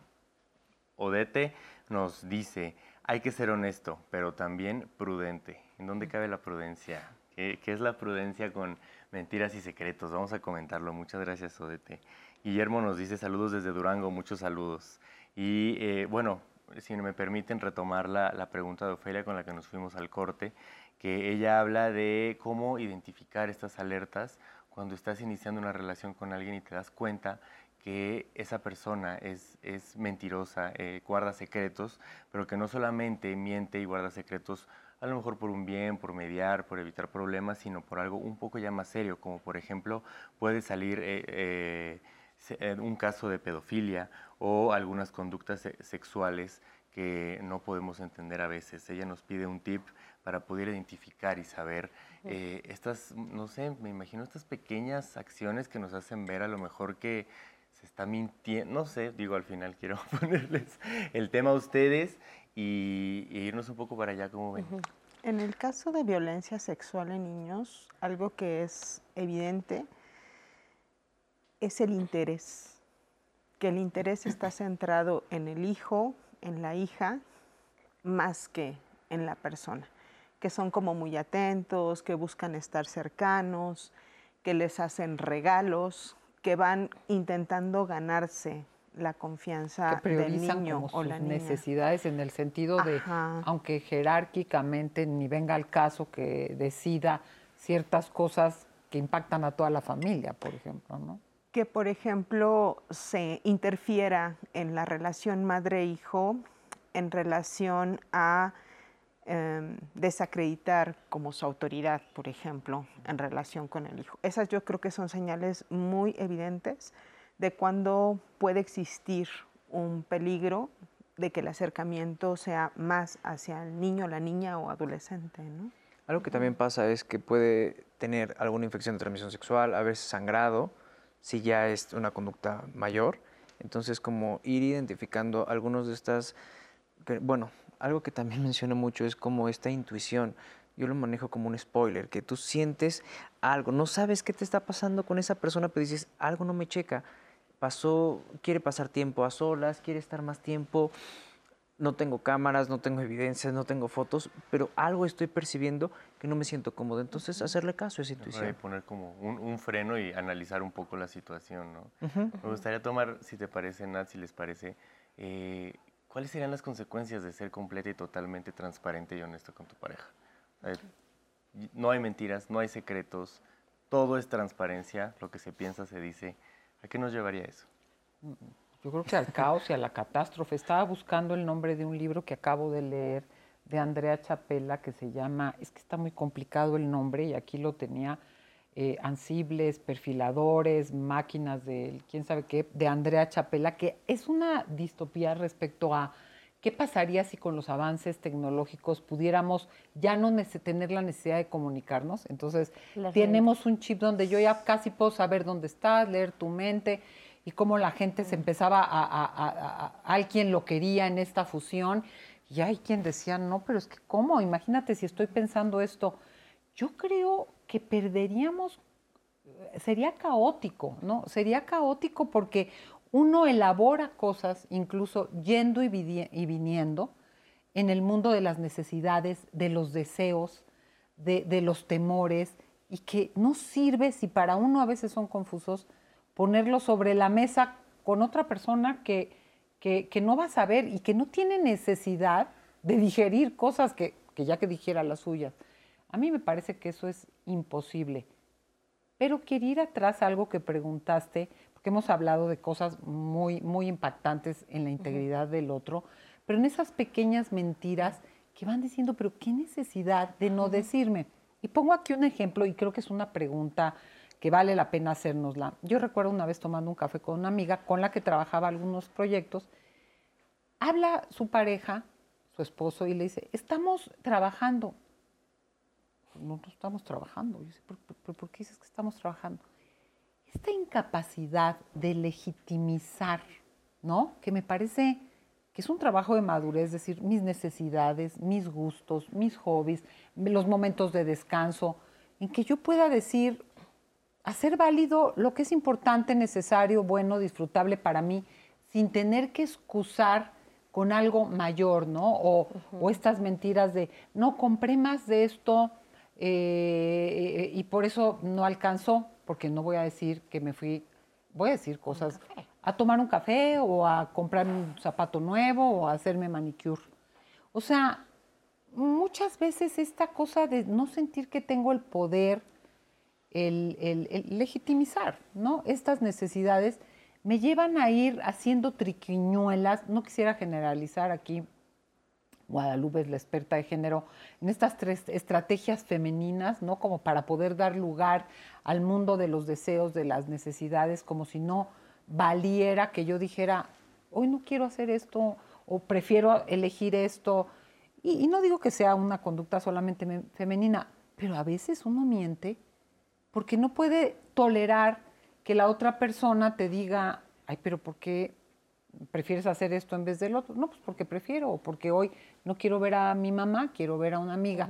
Y creo que a veces alrededor de esas cosas de mostrar algo más loable o más no sé qué, no, no valido y pongo sobre la mesa lo que quiero, ¿no? Lo que necesito, lo que disfruto, lo que no quiero hacer.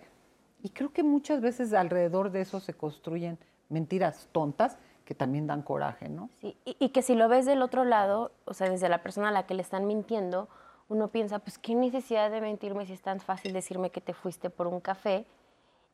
¿Cómo lidiamos con esto? Bueno, O sea, luego los detectar- panchos, ¿eh? ¿Por qué no me dices la verdad? Ya que te la Claro. digo, ya se armaron panchos, ¿verdad? Pero Entonces ¿qué es pasa? complejo. ¿Qué pasa cuando detectas que tu pareja tiene esas mentiras pequeñas, estas mentiras no tan trascendentales en el día a día? Yo revisaría cómo está la confianza con ella y checar qué está pasando que no se siente en la aceptación de decir, oye, me está pasando esto, decir, oye, me voy a tomar un café.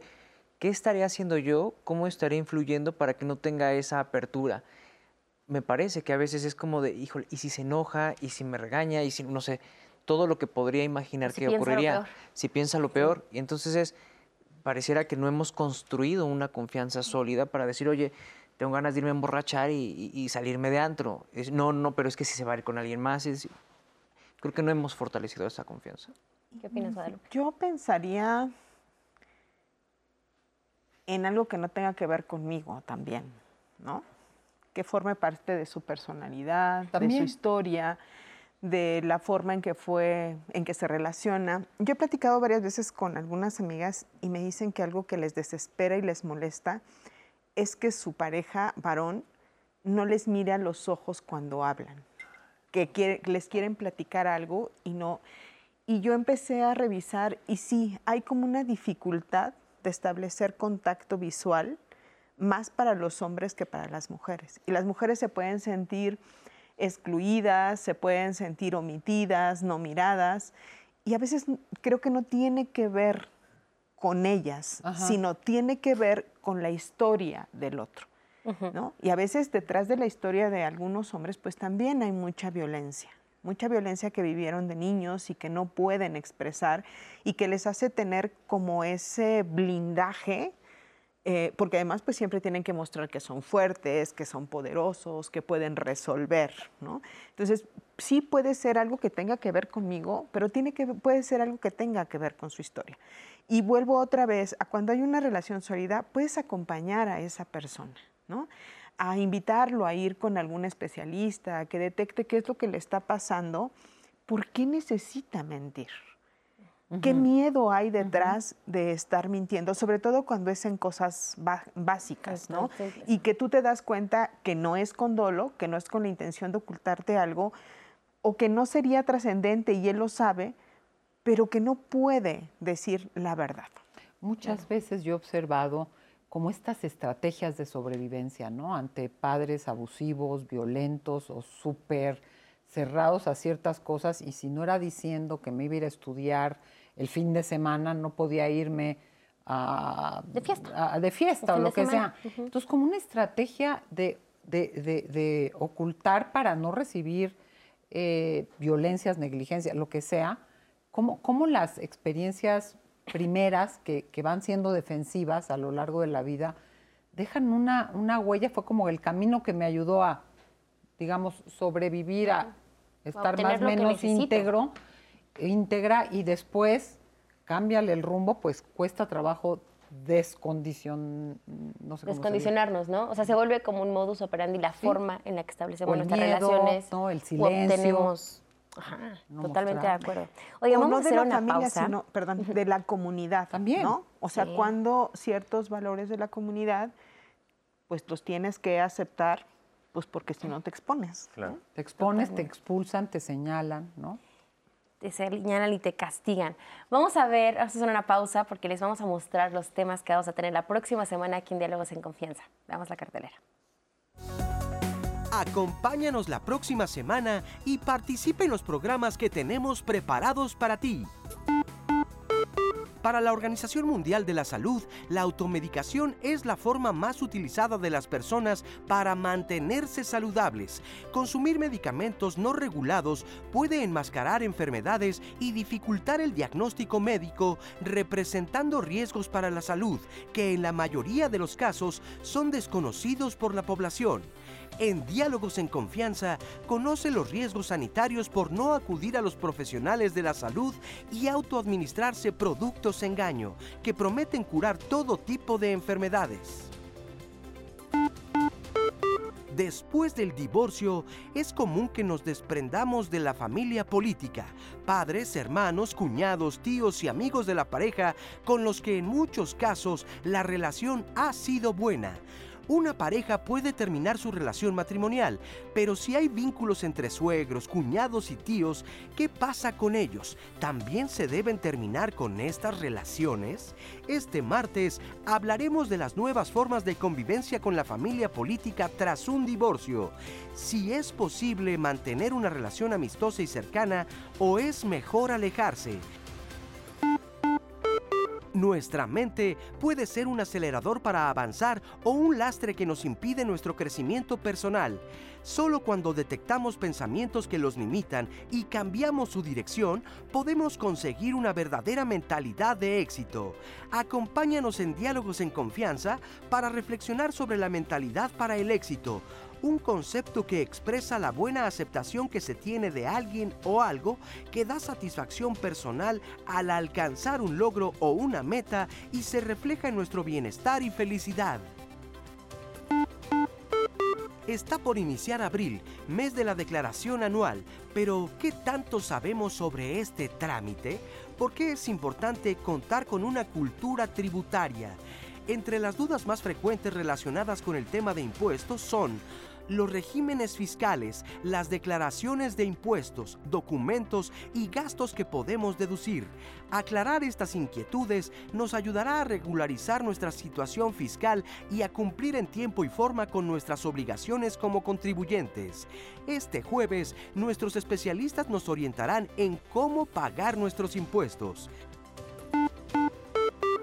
Existen relaciones de parejas en las que hay una gran diversidad de prácticas y acuerdos en las que pueden compartirse solo desde lo sexual o que también hacen compromisos a largo plazo con más de una persona.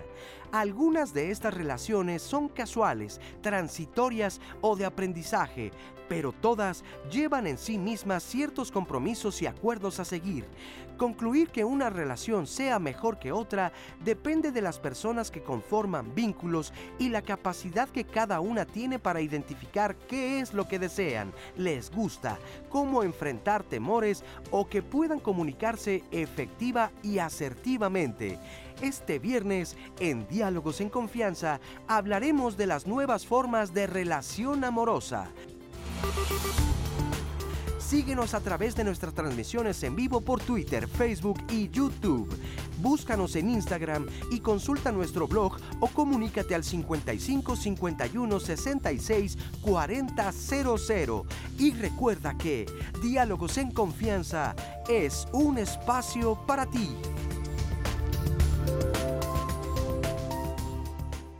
Estos son los temas que vamos a tener la próxima semana aquí en Diálogos en Confianza. No se lo pierdan, ya saben, diario tenemos una cita a las 9.30 de la mañana. Y ya estamos en la recta final de este programa. Nosotros estamos súper metidos en la conversación y sabemos que todavía hay mucho que decir, pero vamos a empezar a concluir este tema. Así que le voy a pedir a cada uno que nos dé una conclusión, las ideas finales, las reflexiones finales con las que nos quedamos hoy. Guadalupe, empezamos contigo. Yo pensaría que tenemos derecho a la individualidad, a la intimidad, siempre y cuando no dañemos o no impliquemos a terceras personas. Esa sería mi, mi, conclusión. Siempre tener como presente que lo que yo haga no impacte de manera directa e indirecta a otra persona y que eso tenga costos para, para ella. porque incluso si los tiene para mí está bien, porque yo me estoy arriesgando y lo estoy decidiendo. Pero no decidir por las demás personas, eso me parece fundamental en cualquier relación, de pareja, de amistad, de, de lo que sea. Muchas gracias. G. Fíjate que a mí lo que me venía a la mente era como ponerlo como un instinto de supervivencia. A veces mentimos y yo me imagino que si vas en la bici o en la moto y tratas de evitar un hoyo y te vas contra la acera, te caíste y bueno, fue peor. Y tal vez si lo hubieras pasado no pasa nada. Y creo que así es un poco la mentira. A veces hay cosas que siento que van a generar cierta incomodidad y por eso no lo digo. Entonces sería como de pensarlo, eh, digerirlo y decir qué tanto esto puede soportar la relación y de esa forma sería más sencillo decirlo. Muchas gracias. Bueno, yo creo que la verdad es un valor, pero los verdadazos sin ton y son y los madra como los madrazos sin ton y son no, no, no, no sirven. Entonces hay que ser sinceros, pero sensatos. Y si miento de más, habría que cuestionarme qué me pasa a mí o en qué relación estoy metido, porque no puedes construir una relación ni una madurez en medio de la mentira permanente. Muchísimas gracias a los tres por esta conversación y como siempre, gracias a ustedes que estuvieron en el otro lado de la pantalla. Lalo, gracias por traernos la voz de la audiencia. Nada, muchísimas gracias, gracias a todas y todos por su participación. No olviden en seguirnos en nuestras redes sociales y mantenerse conectados. Gracias. Totalmente de acuerdo y nos esperamos la próxima semana nuestro tema, diversas formas de relación amorosa. Sigan en la señal del 11. Buen fin de semana.